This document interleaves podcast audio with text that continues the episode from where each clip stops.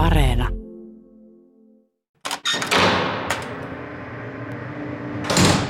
Ex-jengipomo Keijo Vilhusen elämä.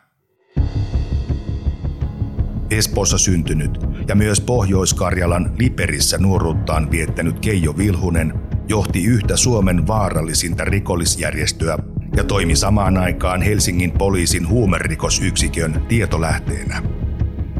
Mies eli myös tavallista perhearkea vaimonsa ja lapsiensa kanssa.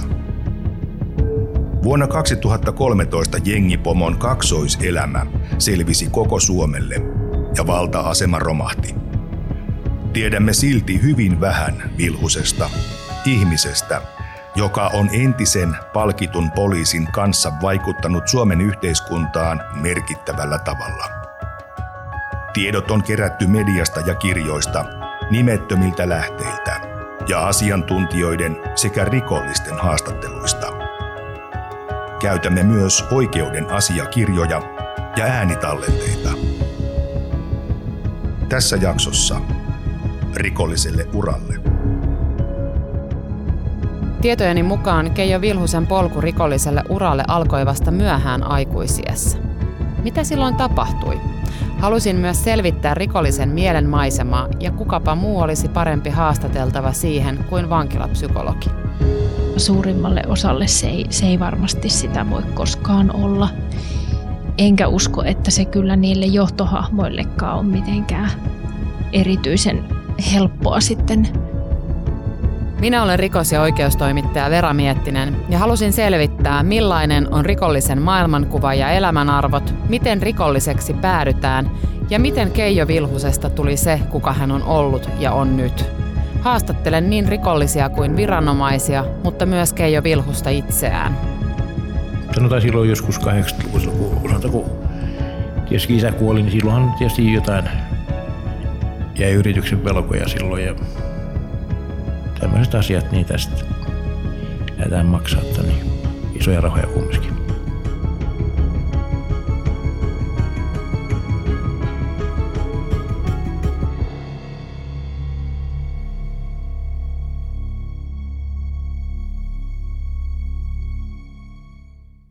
Olen vuosien ajan haastatellut satoja rikokseen syyllistyneitä ja motiiveja ja syitä tehdä rikoksia on melkein yhtä paljon kuin rikoksen tekijöitäkin. Heissä on myös yhdistäviä piirteitä. Osa tekee rikoksen elämäntilanteensa tai omien lähtökohtiensa sanelemana ja jää sille tielle. Päihteet ovat lähes aina osana Suomessa tapahtuvaa väkivalta- tai henkirikosta. Pieni osa rikoksen tekijöistä on taas ehdoin tahdoin päättänyt tehdä rikoksia ja niistä tulee heille elämäntapa. Yleensä kuitenkin rikosten tielle joutumiseen löytyy syitä. Viime jaksossa Vilhunen kertoi isänsä kuolemasta. Se oli hänelle yksi sysäys rikolliselle tielle. Motiivina on ollut myös raha. No kyllä, siihen, kyllä niin ajatuu niin kuin, niin kuin totta kai semmoista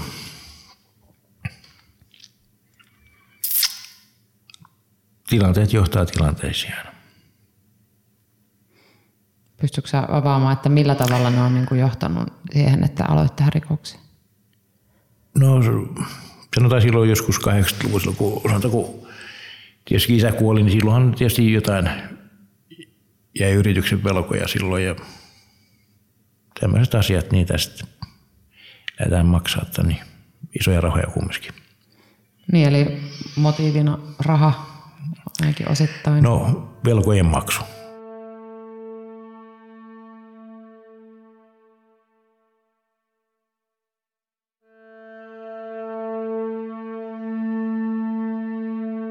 Vilhusen isän kuolema 80-luvun alussa oli 23-vuotiaalle luonnollisesti kova paikka, mutta mitä sitten tapahtui? Kaksi vuotta isänsä kuoleman jälkeen vuonna 1985 Vilhunen sai ensimmäisen vankeusrangaistuksen huumausainerikoksesta.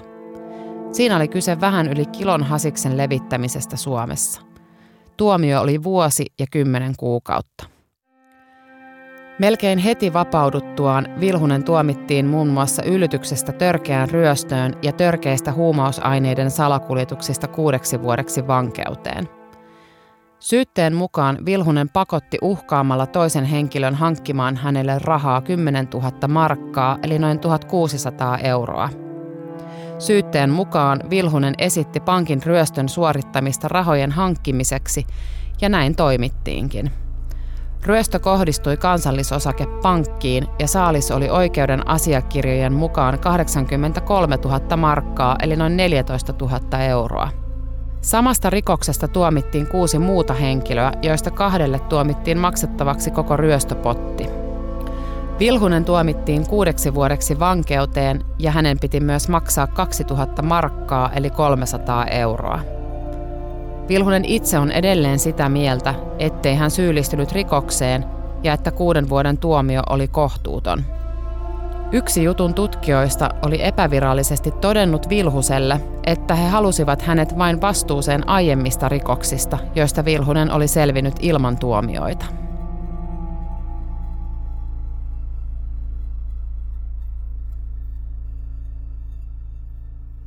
Miksi Vilhunen ei alkanut tehdä rehellisiä töitä? Vilhunen kertoi, että isän kuolema ja tuomio törkeästä ryöstöstä sai hänet katkeroitumaan sen verran, että tie rikolliselle uralle oli selvä. Ex-jengipomo Keijo Vilhusen elämä. Länsi-Uudenmaan käräjäoikeudesta löytyi vielä yksi mielenkiintoinen tuomio liittyen Vilhusen nuoruuteen. Vuonna 1987, eli vuosi ennen törkeää ryöstöä, Vilhunen sai niin sanotun jatketun tuomion ampuma-ase rikoksesta, ampuma-ase rikkomuksesta ja luvattomasta laukauksen ampumisesta. Tuomio oli kaksi kuukautta. Asiakirjojen mukaan Vilhunen oli edesmenneen isänsä paritalohuoneiston pihamaalla ampunut noin kello kolme yöllä 13 laukausta peräjälkeen. Laukaukset olivat osuneet kukkapenkkiin, pihanurmikkoon ja pihamaalle asetettuihin olutpulloihin ja asunnon ulkovalaisimeen.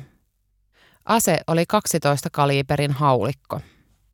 Vilhunen myönsi oikeudessa ammuskelleensa. Asiakirjoissa ei mainittu motiivia, mutta kysyin asiaa Vilhuselta. Kyseessä oli kuulema ihan vain tavallinen juhannuksen vietto.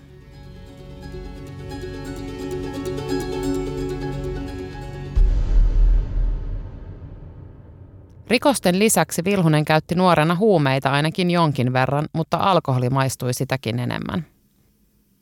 Mulla on tämmöinen tieto, että sä oot jäänyt kannabiksesta kiinni ensimmäisen kerran 15-vuotiaana. Niin tota, pitääkö tämä ensinnäkin paikkansa? Kyllä, siinä on, kyllä se pitää paikkaa. Siltä taisi ollut 15-vuotias olla silloin. Jostain kannabiksen poltosta oli siinä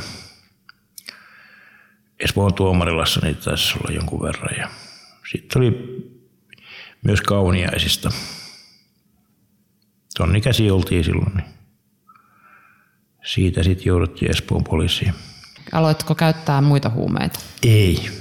Ei ole. Mulla ei ole semmoista sporttiteoriaa niin kuin ollenkaan. Että joskus polttelin muutaman kerran vuodessa, niin kuin, mutta sitten se on niin kuin vanhemmiten ennen armeija, ennen armeijan se on jäänyt kokonaan pois sitten. Että mutta ei siinä mitenkään tämä kiinni jääminen siihen vaikuttanut, että jatkaako sitä vai ei, mutta, mutta se oli vain sellainen kokeilu, mikä nyt siihen aikaan oli ehkä muotiakin. Kuuntelet ohjelmaa alamaailmasta ja entisestä rikollispomosta Keijo Vilhusesta.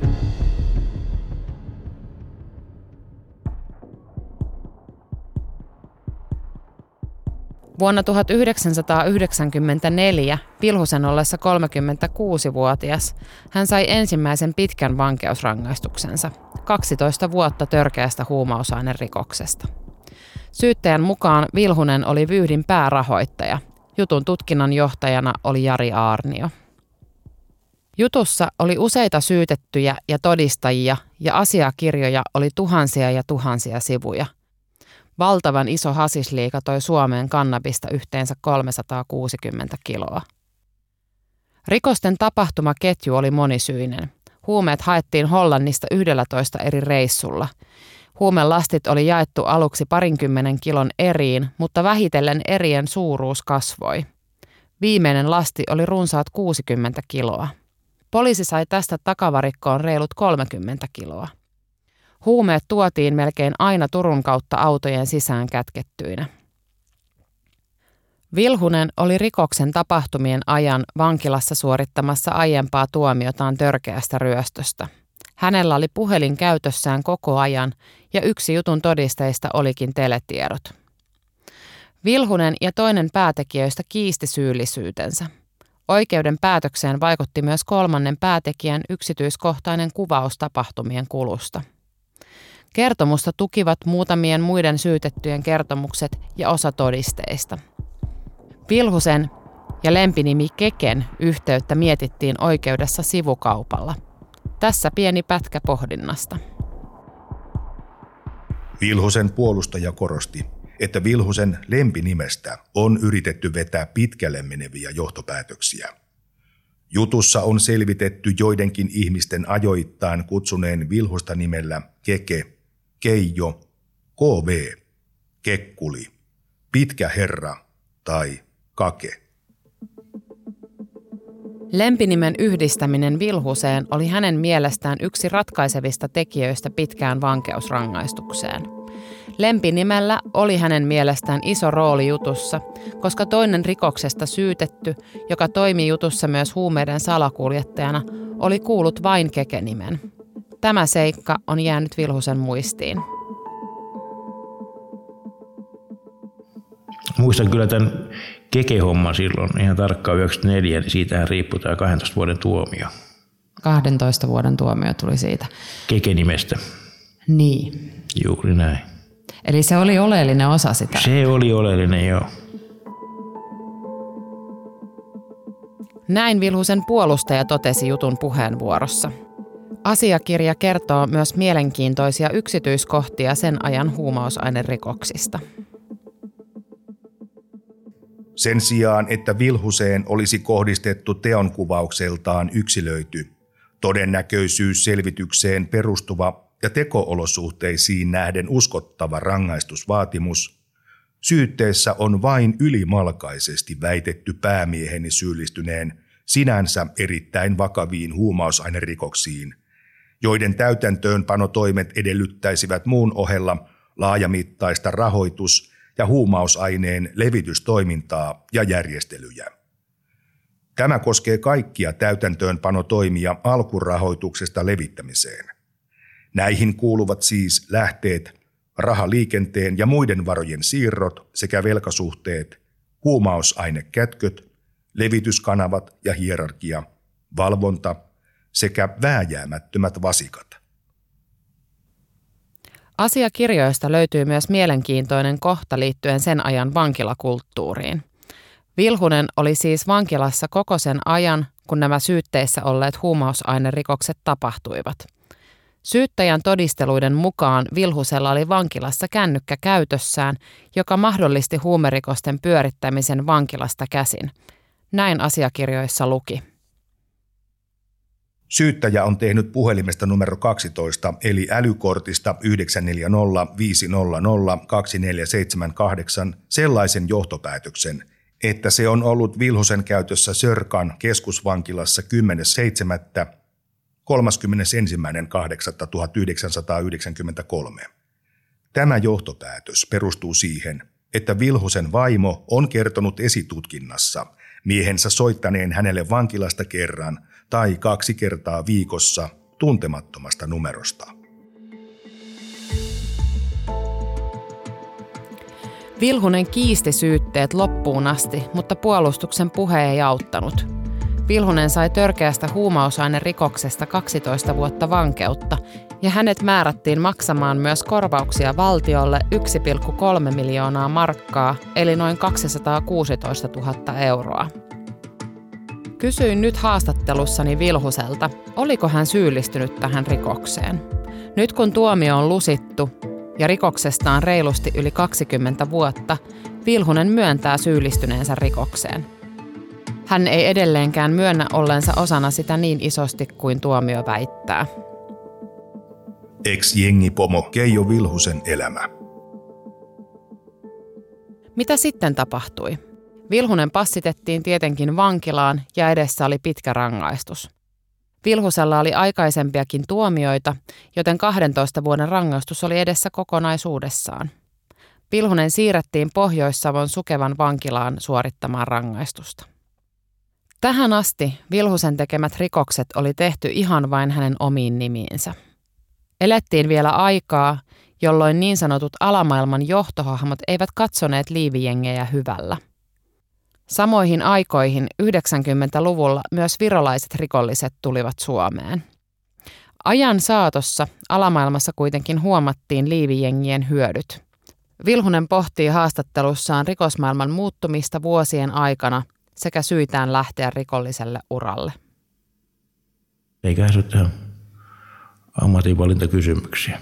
Niin, sen, sen tosiaan tietää varmasti, kun rikolliseksi lähtee, että ensinnäkin on tekemisissä sen jälkeen viranomaisten kanssa silloin tällöin ja sitten varmasti myös tämä toinen puoli, että siellä muut rikolliset ei välttämättä katso hyvällä. Vai tiesitkö sen, kun aloit tekemään rikoksia? No eihän se mitään tiedä, kai se tulee jotain uutta matkan varrella, mutta onhan se paljon se rikollisuus muuttunutkin siitä 80-luvun alusta tai Niin, tarkoitatko siis viranomaisten toiminta on muuttunut vai? Onhan myös rikollistenkin muuttunut. Että Millä tavalla se on sun mielestä? no ei silloin oikein mitään jengejä ollut ja tällaisia, että nykyään on jengit niin kuin. Niin ei ollut jengejä, mutta sitten, sitten tuli jengit ja Niin. ne, jotka ei ollut jengeissä, niin liittyy jengeihin. Eikö no se niin näin se vähän on. Niinhän se vähän on. Uusia suomalaisia jengejäkin syntyi, joista yhdessä Vilhunen oli mukana. More, eli me olemme rikollisten eliittiä, perustettiin vuonna 2003.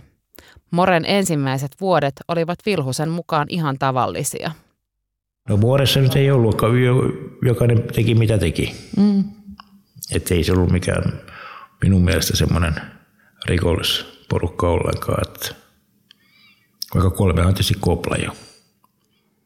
Mutta Mutta kuitenkin niin kuin Morehan tulee siis, me olemme rikollisten eliittiä, niin eikö se vähän niin kuin kuitenkin viittaa sitten niin kuin rikollisjärjestöön? no siitä nimestä nyt mä en, sille ei ole minun keksimä nimi ollenkaan. Että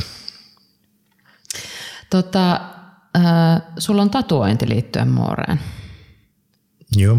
Minkälainen se on ja mi- mikä siinä on se ajatuksena ollut sen, sen tatuoinnin ottamisessa? No sekä ei ole mun keksimä, mutta se nyt on laitettu silloin, kun on niitä. Sä olit yksi Mooren pesu- perustajajäsenistä. No joo, kyllä se perustajajäsenistä, no mä oon nyt sinne ollut kolmas, mikä siellä on nyt niin kuin tavallaan tullut, että voikaan se niinkin sanoa, että siinä oli Tarki Kangas ja Lauri Johansson. Että tässä muodossa nyt ei ollut silloin 90-luvullakaan kovin montaa jäsentä, että olisiko ollut puoli tusinaa parhaimmillaan. Ja sitten jossain vaiheessa UPn perustamisen aikaan, niin siinä oli vähän enemmän sitten.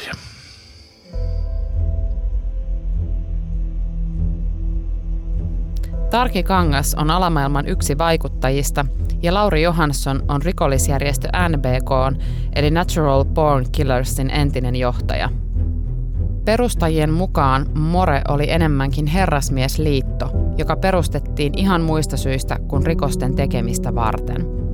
Kolmikko pukeutui lähes aina pukuun ja erityisesti Tarki Kankaalla oli aina siloteltu olemus. Moreen liittyi muutamia muita jäseniä vuosien aikana, mutta koskaan sen riveissä ei ollut kovin montaa jäsentä. Kuuntelet ohjelmaa alamaailmasta ja entisestä rikollispomosta Keijo Vilhusesta. Lähteitteni mukaan More oli hyvämaineinen alamaailman piireissä. Se oli uusi ryhmä, jonka perustajat Vilhunen, Kangas ja Johansson nauttivat alamaailman kunnioituksesta. Moralla ei ollut erimielisyyksiä muiden rikollisjärjestöjen keskuudessa ja sen vuoksi moni halusi tehdä yhteistyötä Moren kanssa. Vaikka Vilhunen itse ei pidä Morea rikollisjärjestönä, laki on eri mieltä. Rikollisjärjestöksi katsotaan sellainen ryhmä, jossa on vähintään kolme henkilöä ja he tekevät yhdessä rikoksia saavuttaakseen taloudellista hyötyä. Esimerkiksi vuoden 2009 laajassa taideväärennösjutussa tuomittiin kaksi Moren jäsentä. Muitakin Moren jäsenten tekemiä rikoksia on kirjattuna oikeuden tuomioihin. Vilhunen oli yksi Moren perustajajäsenistä, mutta tarkemmasta roolistaan hän ei halunnut haastattelussa puhua. Asia nimittäin liittyy vuonna 2003 tehtyyn Volkan Unsaalin palkkamurhaan. Vilhusta syytetään tällä hetkellä oikeudessa siitä, että hän olisi ollut yksi murhan järjestäjistä. Oikeudessa on todettu, että koska Vilhunen oli murhan aikaan Moressa vaikutusvaltaisessa asemassa, hänellä olisi ollut käskyvalta murhan toteuttajiin.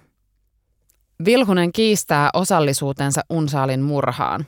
Juttelimme kuitenkin haastattelussa ajoista, jolloin Vilhunen oli Moren jäsen. Minkälainen elämä oli silloin 2000-luvulla? Minkälaista sun elämä oli silloin? Aina Moren aikoihin. Mm. No kyllä se mun mielestä ainakaan ei ole mitään semmoista jengielämää, kun oli muore, niin ei se semmoista ollut, että jokainen toimi niin kuin omissaan ja välillä nähtiin ja sellaista, että et hyvin, hyvin semmoista, hyvin löyästi oltiin vaan niin kuin yhdessä muun porukan kanssa. Että. Mm. Millä, millä tavalla sä muistelet niitä aikoja? No, muistaakseni taisi mennä naimisiin silloin 2003 tai jotain semmoista. Okay. 2004 kun meni. Kyllä se vähän enemmän oli semmoisen perheen kanssa olemista siihen aikaan. Sulla on vissiin silloinkin ollut jo lapsia ja läheisiä, niin miten he on niin kuin suhtautunut tähän rikollisuraan? No en mä kyllä koskaan vaimoja vaimon kanssa puhunut mistään näistä asioista. Että kyllä vaimot on niin kuin ulkona ja sama kuin lapset. Että ne pidetään kyllä erillään näistä kaikista asioista. Mm. Eikö se kuulu vähän siihen äh, kulttuuriinkin, että, että he jätetään noista rikollisjärjestöistä pois ja ei, ei puhuta kotona Kyllä se kuuluu. Vuonna 2019 julkaistussa järjestäytyneestä rikollisuudesta kertovassa kirjassa Kultainen vasikka kerrotaan näin. More on ollut ainoa jollakin tapaa kannattava viritys liivijengeissä. Useat lähteet ovat kertoneet Vilhusen hallinnoineen Moren ja myöhemmin jengin seuraajan UBn rahoja. Johansson suostuu kertomaan More-aikojen rahajärjestelyistä – Keijohan se pankki oli, että kyllä aina, jos jotain tarvittiin, niin se hoiti. Vilhunen ei halunnut suoraan kommentoida väitteitä siitä, että hän olisi toiminut Moren pankkiirina. No kyllä se oli siihen aikaan sellaista yhteiseloa ainakin alussa, että jokainen laitto mitä laitto. Jokainen laitto, jolla oli rahaa. Että tarkemmin mä en halua tämmöisiä kommentoida. Jengilähteet kertovat kirjassa myös Vilhusen rekrytointityylistä, eli siitä, miten järjestöön hankittiin uusia jäseniä. Vilhusen tyyliin kuului levitellä rahoja ja tarjota kaikenlaista. Yhden sen kaltaisen kuvauksen antaa ex Cannonball, sittemmin Rogues Gallerin voimahahmo Eikka Lehtosaari. No tietysti tommonen mestari, millä on sitä vähän massia ja muuta – niin se pystyy sitä vähän sanotaan, että sitä ihan räkänokkaa osastoa se pystyy saamaan messiin. Että jos sä tarjoilet kauheasti kaikkea ja levittelet rahoja, niin se tekee joihinkin nuorempiin sellaisiin räkänokkiin vaikutuksen. Lehtosaari sanoo Vilhusen tenhovoimasta.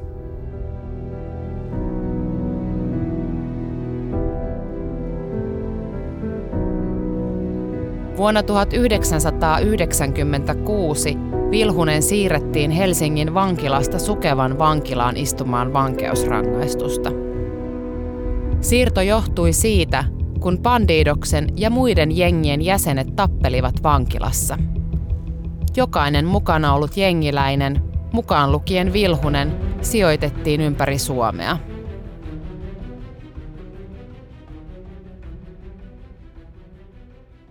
mulla on puhuttu nyt tässä kirjailija ja pitkäaikaisen oikeustoimittaja Janne Huuskosen kanssa ää, siitä, että minkälaista on ollut vankilassa silloin 90-luvulla ja sitten puhuttu myös Keijo Vilhusesta.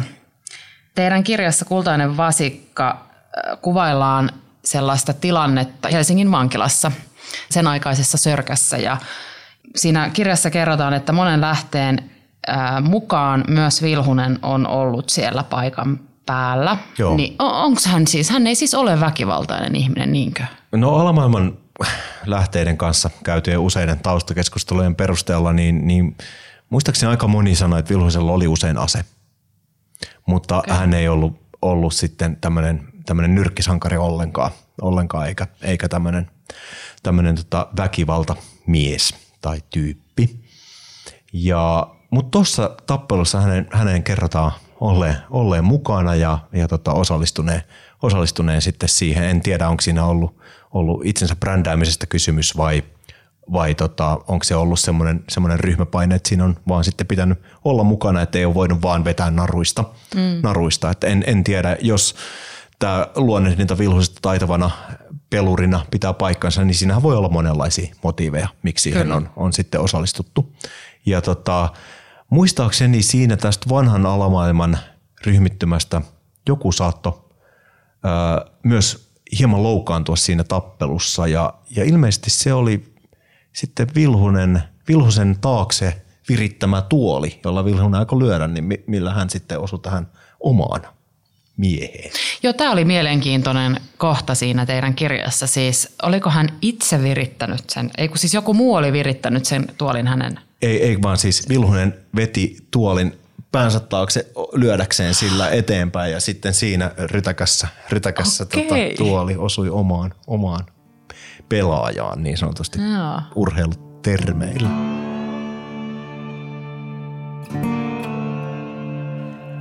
Rikollisen uran valinneille vankilat ovat usein iso osa elämää. Suomessa poliisi on sen verran vahvassa asemassa, että on hyvin todennäköistä jäädä kiinni tekemästään rikoksesta. Tälläkin hetkellä suuri osa Suomen rikollisjärjestöiden jäsenistä on vankiloissa. Myös Vilhunen on ollut elämänsä aikana 18 vuotta telkien takana ja siten vankila on iso osa hänen rikollista uraansa ihan sen alkumetreistä lähtien. Halusin kysyä Vilhuselta, minkälaista elämä vankiloissa oli 90-luvulla.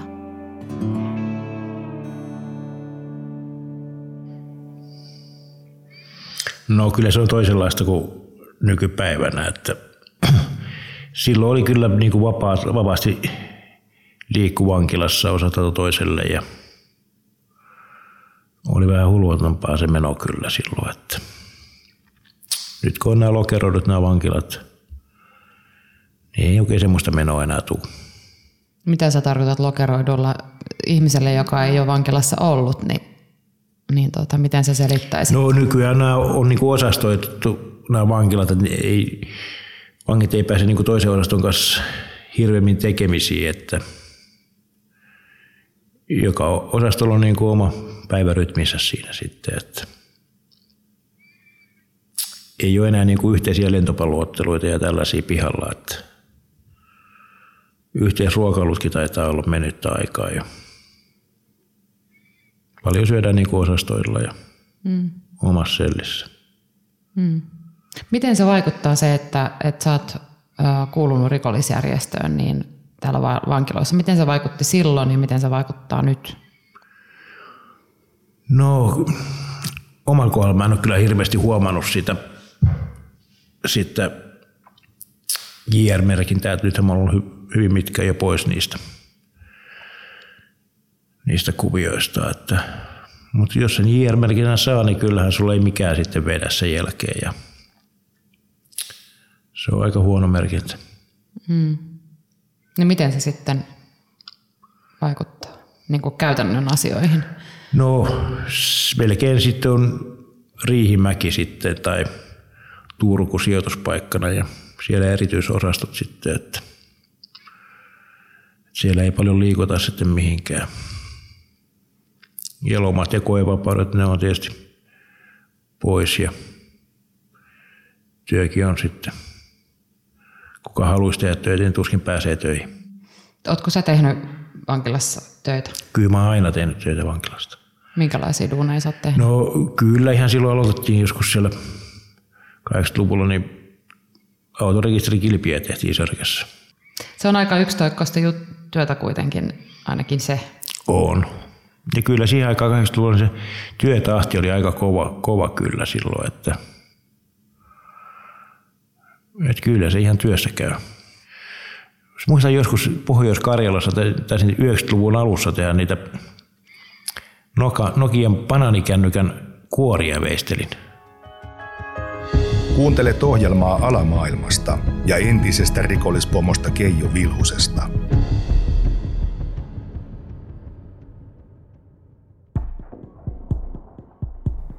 Vilhunen on aiemmin kertonut, että hänen lapsuutensa oli normaali ja että hän vain ajautui rikolliselle tielle.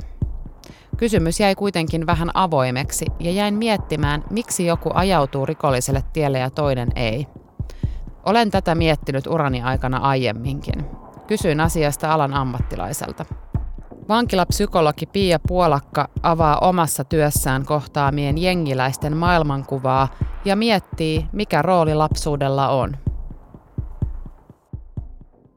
Aika monilla on, on jonkinlaista traumataustaa ja ne ongelmat on alkanut varhain lapsuudessa. Esimerkiksi päihteiden käyttö on alkanut, alkanut varhain ja siihen sitten tietysti saattaa vaikuttaa myös ihan kotoa saatu malli, että vanhemmuudessa, vanhempana olossa on voinut olla problematiikkaa jommalla kummalla tai molemmilla vanhemmista päihteiden käyttöä tai rikostaustaa itsellään. Ja sitten koti, kotioloissa voinut olla sen tyyppistä ongelmaa, että lastensuojelu on puuttunut asioihin sitten aika varhain ja samoin koulussa vaikeuksia. Ja ehkä sitten sellaista sosioekonomista huono-osaisuutta monella. Niin. Mutta on hyvin erilaisiakin tarinoita, että jokainen on yksilö. Entä sitten nuoruus? Mitä sitten tapahtuu yleensä rikolliselle uralle lähtevillä? No siinähän sitten merkittäväksi tulee se kodin ulko, ulkopuolelta saatu malli, kaveripiiri, vertaiset. Että et aika useinhan murrosikä ja nuoruusikä on semmoinen kriittinen vaihe, että jos siinä kohti kaveripiiri on, on antisosiaalista ja siellä on päihteiden käyttöä, niin, niin siinä, siinä kohti sitten ensimmäiset rikoksetkin tulee. Mm. Sanoit antisosiaalinen, niin mitä se tarkoittaa?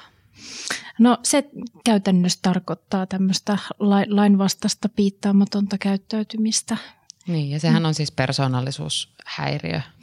Joo, sitten on vielä erikseen tämmöinen, voidaan nimetä ihan antisosiaalinen persoonallisuushäiriö ja, ja sen tyyppinen diagnoosi, sitä, sitä esiintyy vankilassa aika paljon.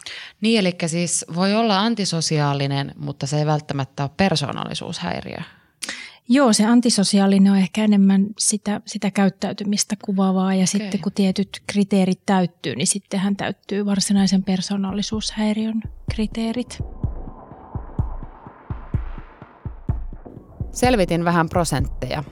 Kriminaalihuollon tukisäätiön mukaan tavallisin terveysongelma vangeilla on mielenterveyden häiriö, mukaan lukien päihderiippuvuus. Vuonna 2006 tehdyssä tutkimuksessa yli 90 prosentilla tutkituista todettiin jokin mielenterveyden häiriö. Tavallisin oli päihderiippuvuus, jota esiintyy tutkimuksessa vähän alle 85 prosentilla kaikista tutkituista vangeista – Muita tavallisia häiriöitä olivat persoonallisuushäiriöt, joita oli vähän alle 70 prosentilla. Mieliala- ja ahdistuneisuushäiriöitä oli noin joka kolmannella. Puolakka kirjoittaa tällä hetkellä kirjaa vankilassa esiintyvistä persoonallisuushäiriöistä. Kirja ilmestyy joulukuussa 2020. Vankilassa esiintyvistä persoonallisuushäiriöistä yleisin on antisosiaalinen persoonallisuushäiriö, mutta myös narsistinen ja epävakaa persoonallisuushäiriö ovat yleisiä. Mikä se niin kuin isän ja äidin rooli tällaisessa kasvussa on? No onhan se merkittävä siinä, että minkälainen käsitys itsestä ja muista ihmisistä ja maailmasta syntyy ja minkälaiset selviytymiskeinot kehittyy. Et, et vanhemmat on tietysti roolimalli, mm. ja, ja, mutta toisaalta sitten myös vanhemmuuden puuttuminen voi olla hyvin semmoista turvattomuutta ja ongelmia lisäävää, että huono, huono suhde omaan vanhempaan tai ei ollenkaan sellaista suhdetta, niin kyllä, kyllä niillä kaikilla asioilla on vaikutusta. Ja, ja toki sitten ehkä myös tämmöinen, joskus tykkään sanoa, että ihminen toistaa saamaansa kohtelua, mm. Huonosti kohdeltu tai välinpitämättömästi kohdeltu, niin ei ehkä sit osaa itsekään sen kummemmin kohdella muita ihmisiä, että se sillä tavalla haitallisesti, haitallisesti sitten periytyy. Niin, eli semmoinen piittaamattomuus, vanhempien piittaamattomuus voi olla aika vahingollista. Kyllä, sekin joo.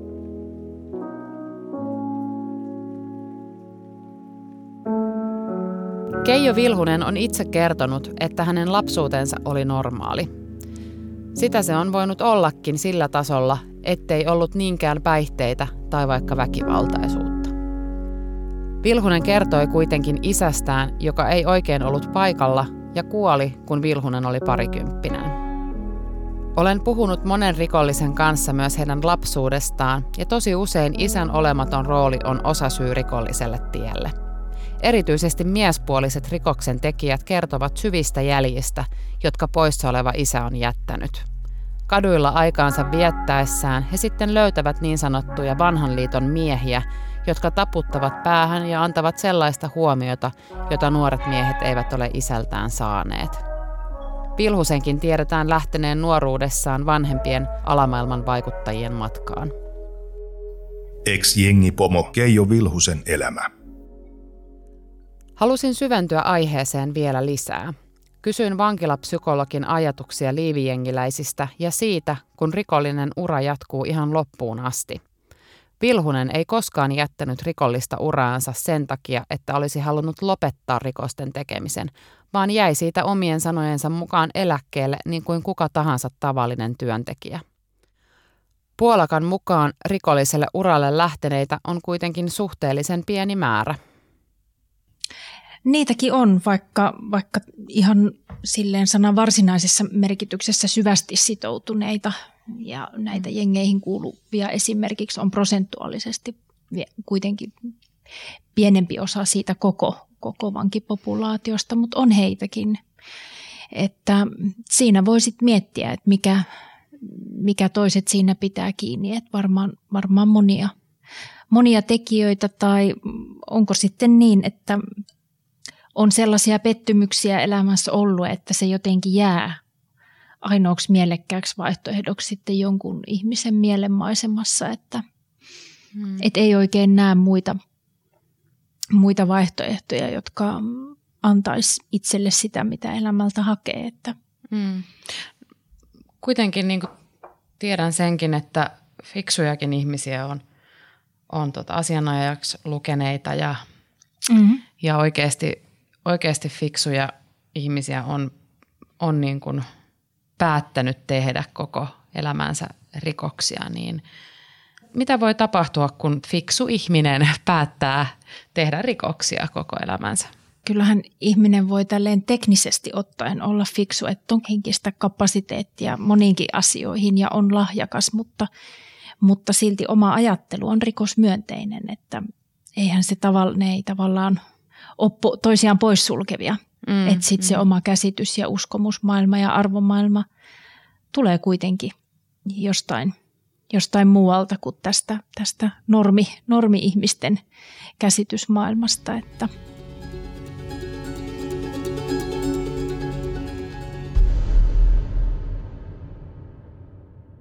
niin ymmärtävätkö he sen, että, että tota, rikokset on väärin? No mä veikkaan, että, että täytyyhän se te, tietyllä tavalla jälleen kerran teknisesti ymmärtää, että se on väärin. Se on, se on tämän yhteiskunnan silmissä väärin, mutta heidän henkilökohtaisessa arvomaailmassa se on kääntynyt syystä tai toisesta toisinpäin. Mm. Että, että sehän on osa rikosmyönteistä ajattelua myös se, että miten sä oikeutat rikokset. Et, et tietäessäsi, että, tietäessäsi sinänsä, että jokin on väärin, niin silti, silti päätät toimia toisin – Mm. Ja siellä sinun omassa maailmassa se asia kääntyykin, että tämä on ihan, ihan ok tehdä näin. Mm. Mm. Ja sitten ehkä siinä tullaan myös näihin tiettyihin syve, syvempään persoonapatologian piirteisiin, että, että, että miksi, miksi joidenkin, joitakin ihmisiä tämmöinen kysymys ei kauheasti tunnu vaivaavan, että, että siellä on niin syvää semmoista ikään kuin syyllisyyden tunteen puutetta.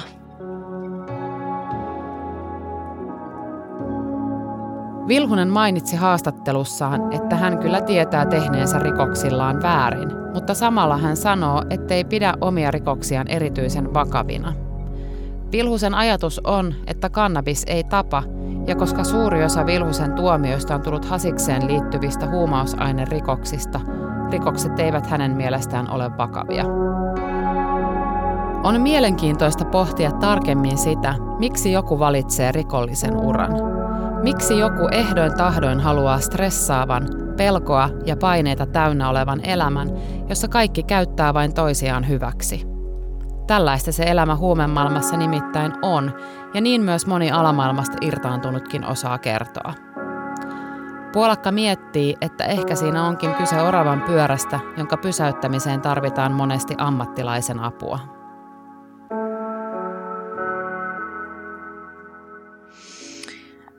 No mä luulen, että useimmathan ei kestäkään sitä, eli niin. ne käytä päihteitä, että se on vähän nyt se, että toisaalta, toisaalta siellä, siellä ollaan niiden vuoksi ja sitten tuota, siellä olemista kestetään niiden avulla.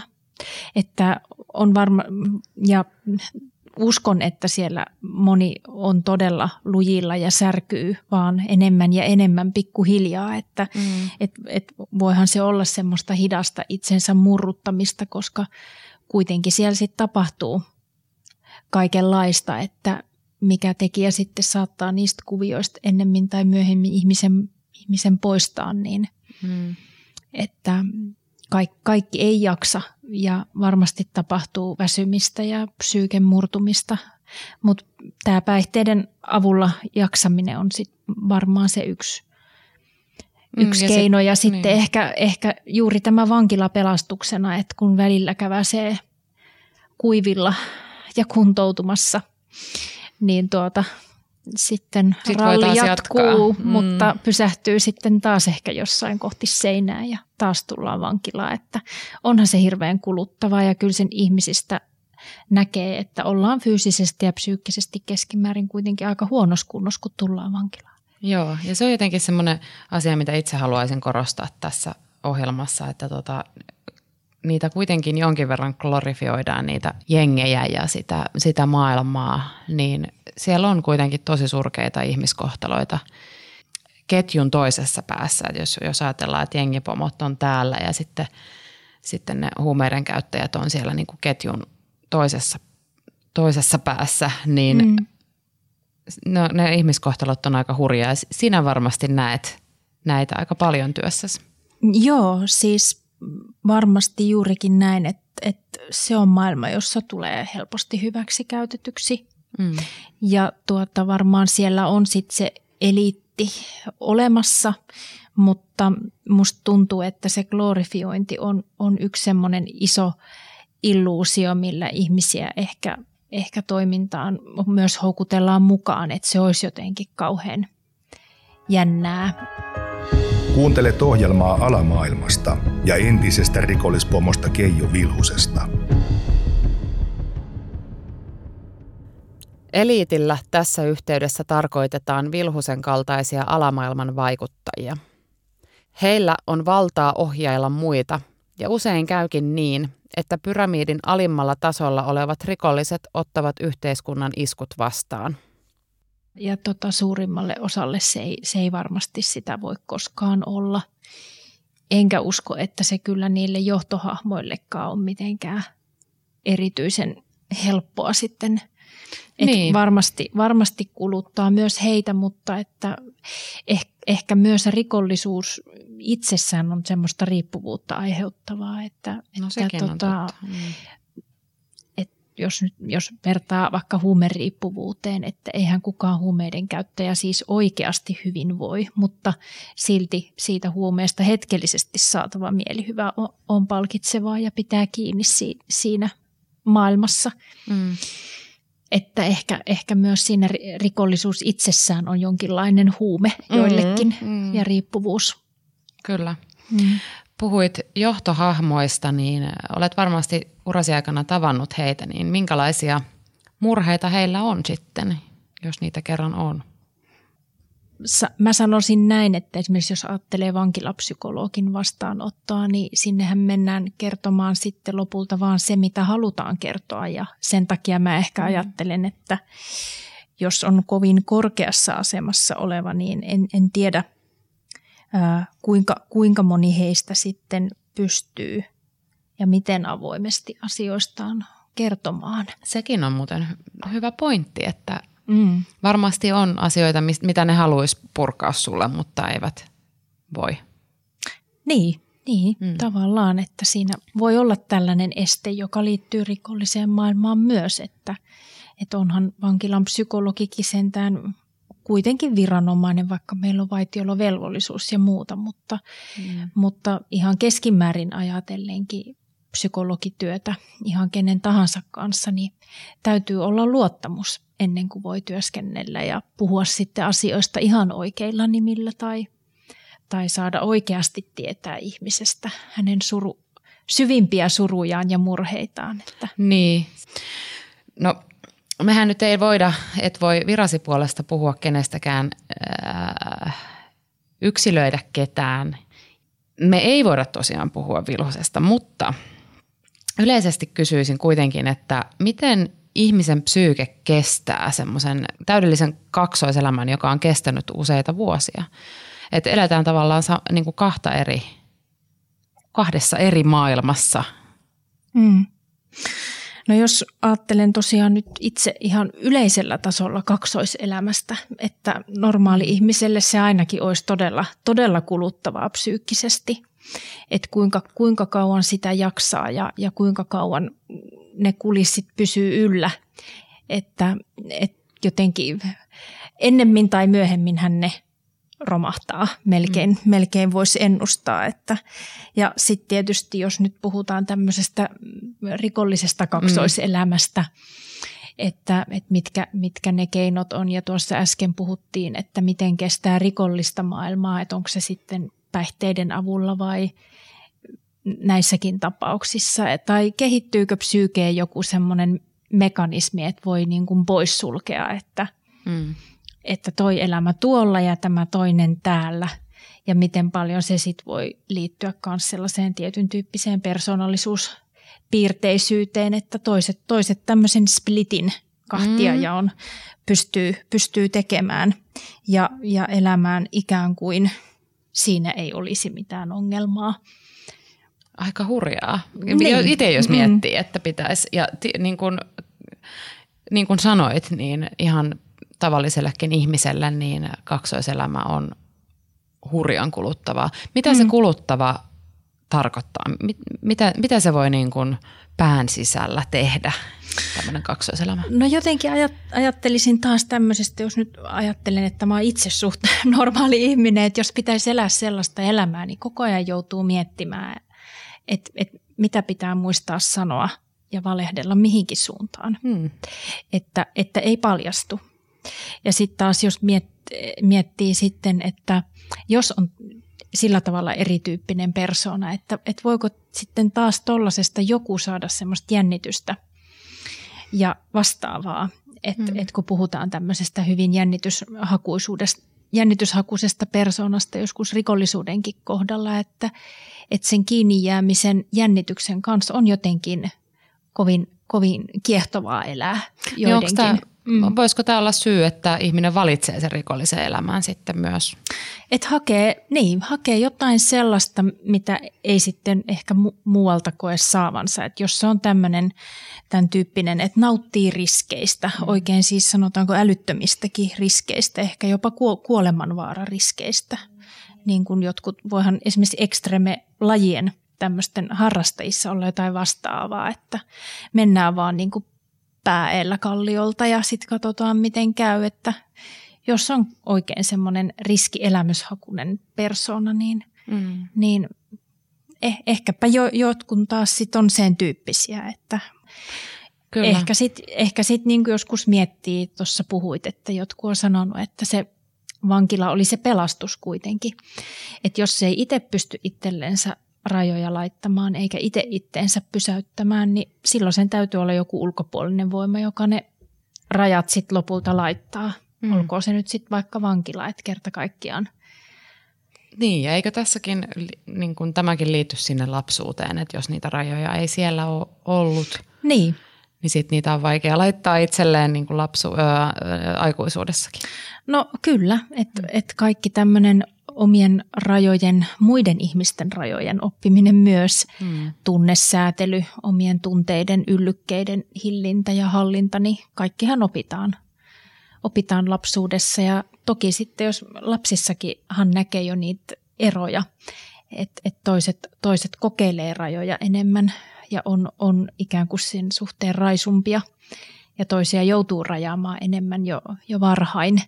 Ja, toisille, ja on niitäkin, joille ei pysty kukaan aikuinen ehkä laittaa niitä rajoja silloin lapsuudessa, että joku ne sitten viimein pystyy laittaa vaikka sitten yhteiskun, yhteiskunnan viimeinen mahdollisuus, että mm. pistetään vankilaan. Näinhän se sitten on, että se on se viimeinen paikka, jos tulee ne rajat vastaan. Kyllä.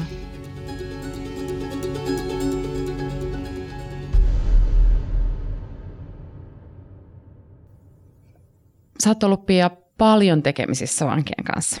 Mm. Niin Kyllä. Ää, minkälaisia ne kohtaamiset yleensä on? Sanoisin, että sillä tavalla valtaosin positiivisia, että ainakin itse toivon, että kaikki on voinut, voinut saada minulta jotain siihen ongelmaansa, mihin apua on tullut hakemaan ja olen, olen saanut työssäni sellaista tyydytystä siitä, että, että pystyn auttamaan. Mm, mm.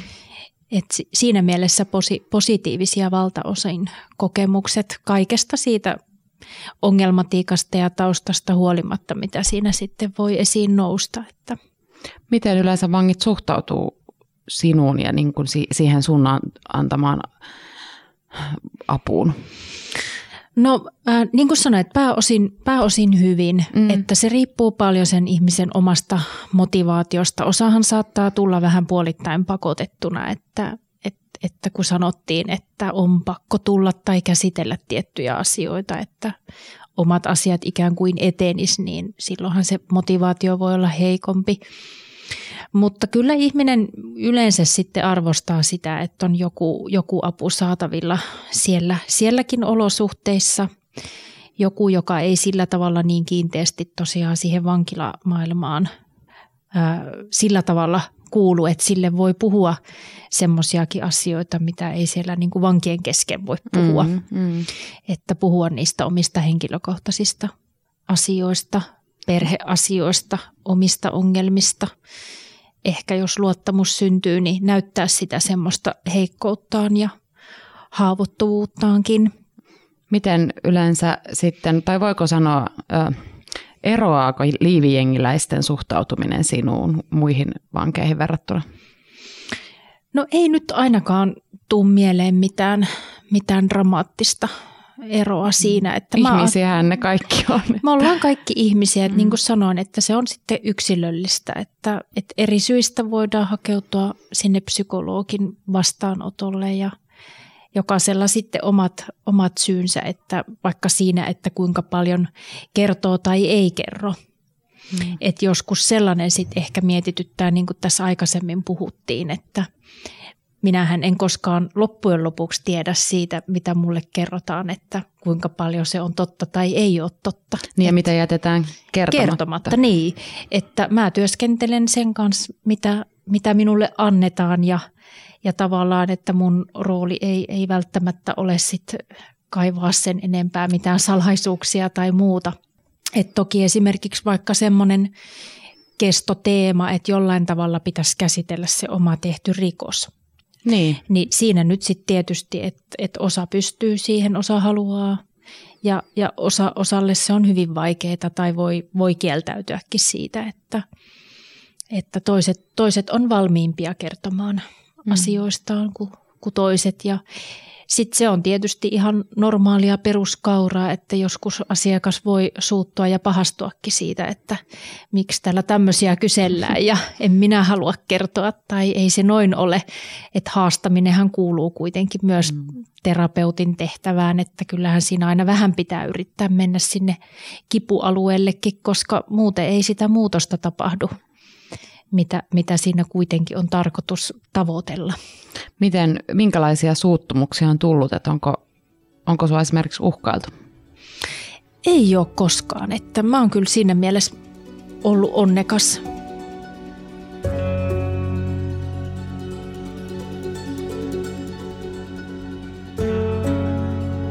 Keijo Vilhusen rikollisen tien alku ei ollut ihan perinteinen. Yleensä rikosten tekeminen alkaa varhain nuoruudessa ja vanhempien päihteiden käyttö on siivittänyt huonoihin elämänvalintoihin. Näin ei Vilhusen tapauksessa ole, ainakaan hänen oman kertomuksensa perusteella. Sitähän me emme toki tiedä, onko Vilhunen tehnyt alle parikymppisenä rikoksia, joista hän ei vain ole jäänyt kiinni. On kuitenkin selvää, että jossain vaiheessa Vilhunen on saanut valtaa alamaailmassa ja pitänyt siitä asemastaan sen verran, että se on vienyt mennessään ja peittänyt ikävät asiat alleen. Kun haastattelin Vilhusta, kysyin häneltä, onko melkein parikymmentä vuotta vankilassa ollut rikollisen uran arvoinen menetys. Vilhunen vastasi heti, ettei missään nimessä. Ex-jengipomo Keijo Vilhusen elämä. Seuraavassa jaksossa. Keijo Vilhunen perusti kahden muun rikollisen kanssa rikollisjärjestö United Brotherhoodin vuonna 2010 ollessaan 50-vuotias. Myöhemmin Vilhunen nousi UBn johtajaksi. Halusin tietää, minkälainen Vilhunen oli johtajana ja minkälaisia asioita vaarallisen rikollisjärjestön johtaja tekee uransa aikana. Eiköhän sitä väkivaltaa siellä myynyt on toinenkin. Vilhunen mukaan lukien. Kiitos kun kuuntelit. Minä olen rikos- ja oikeustoimittaja Vera Miettinen.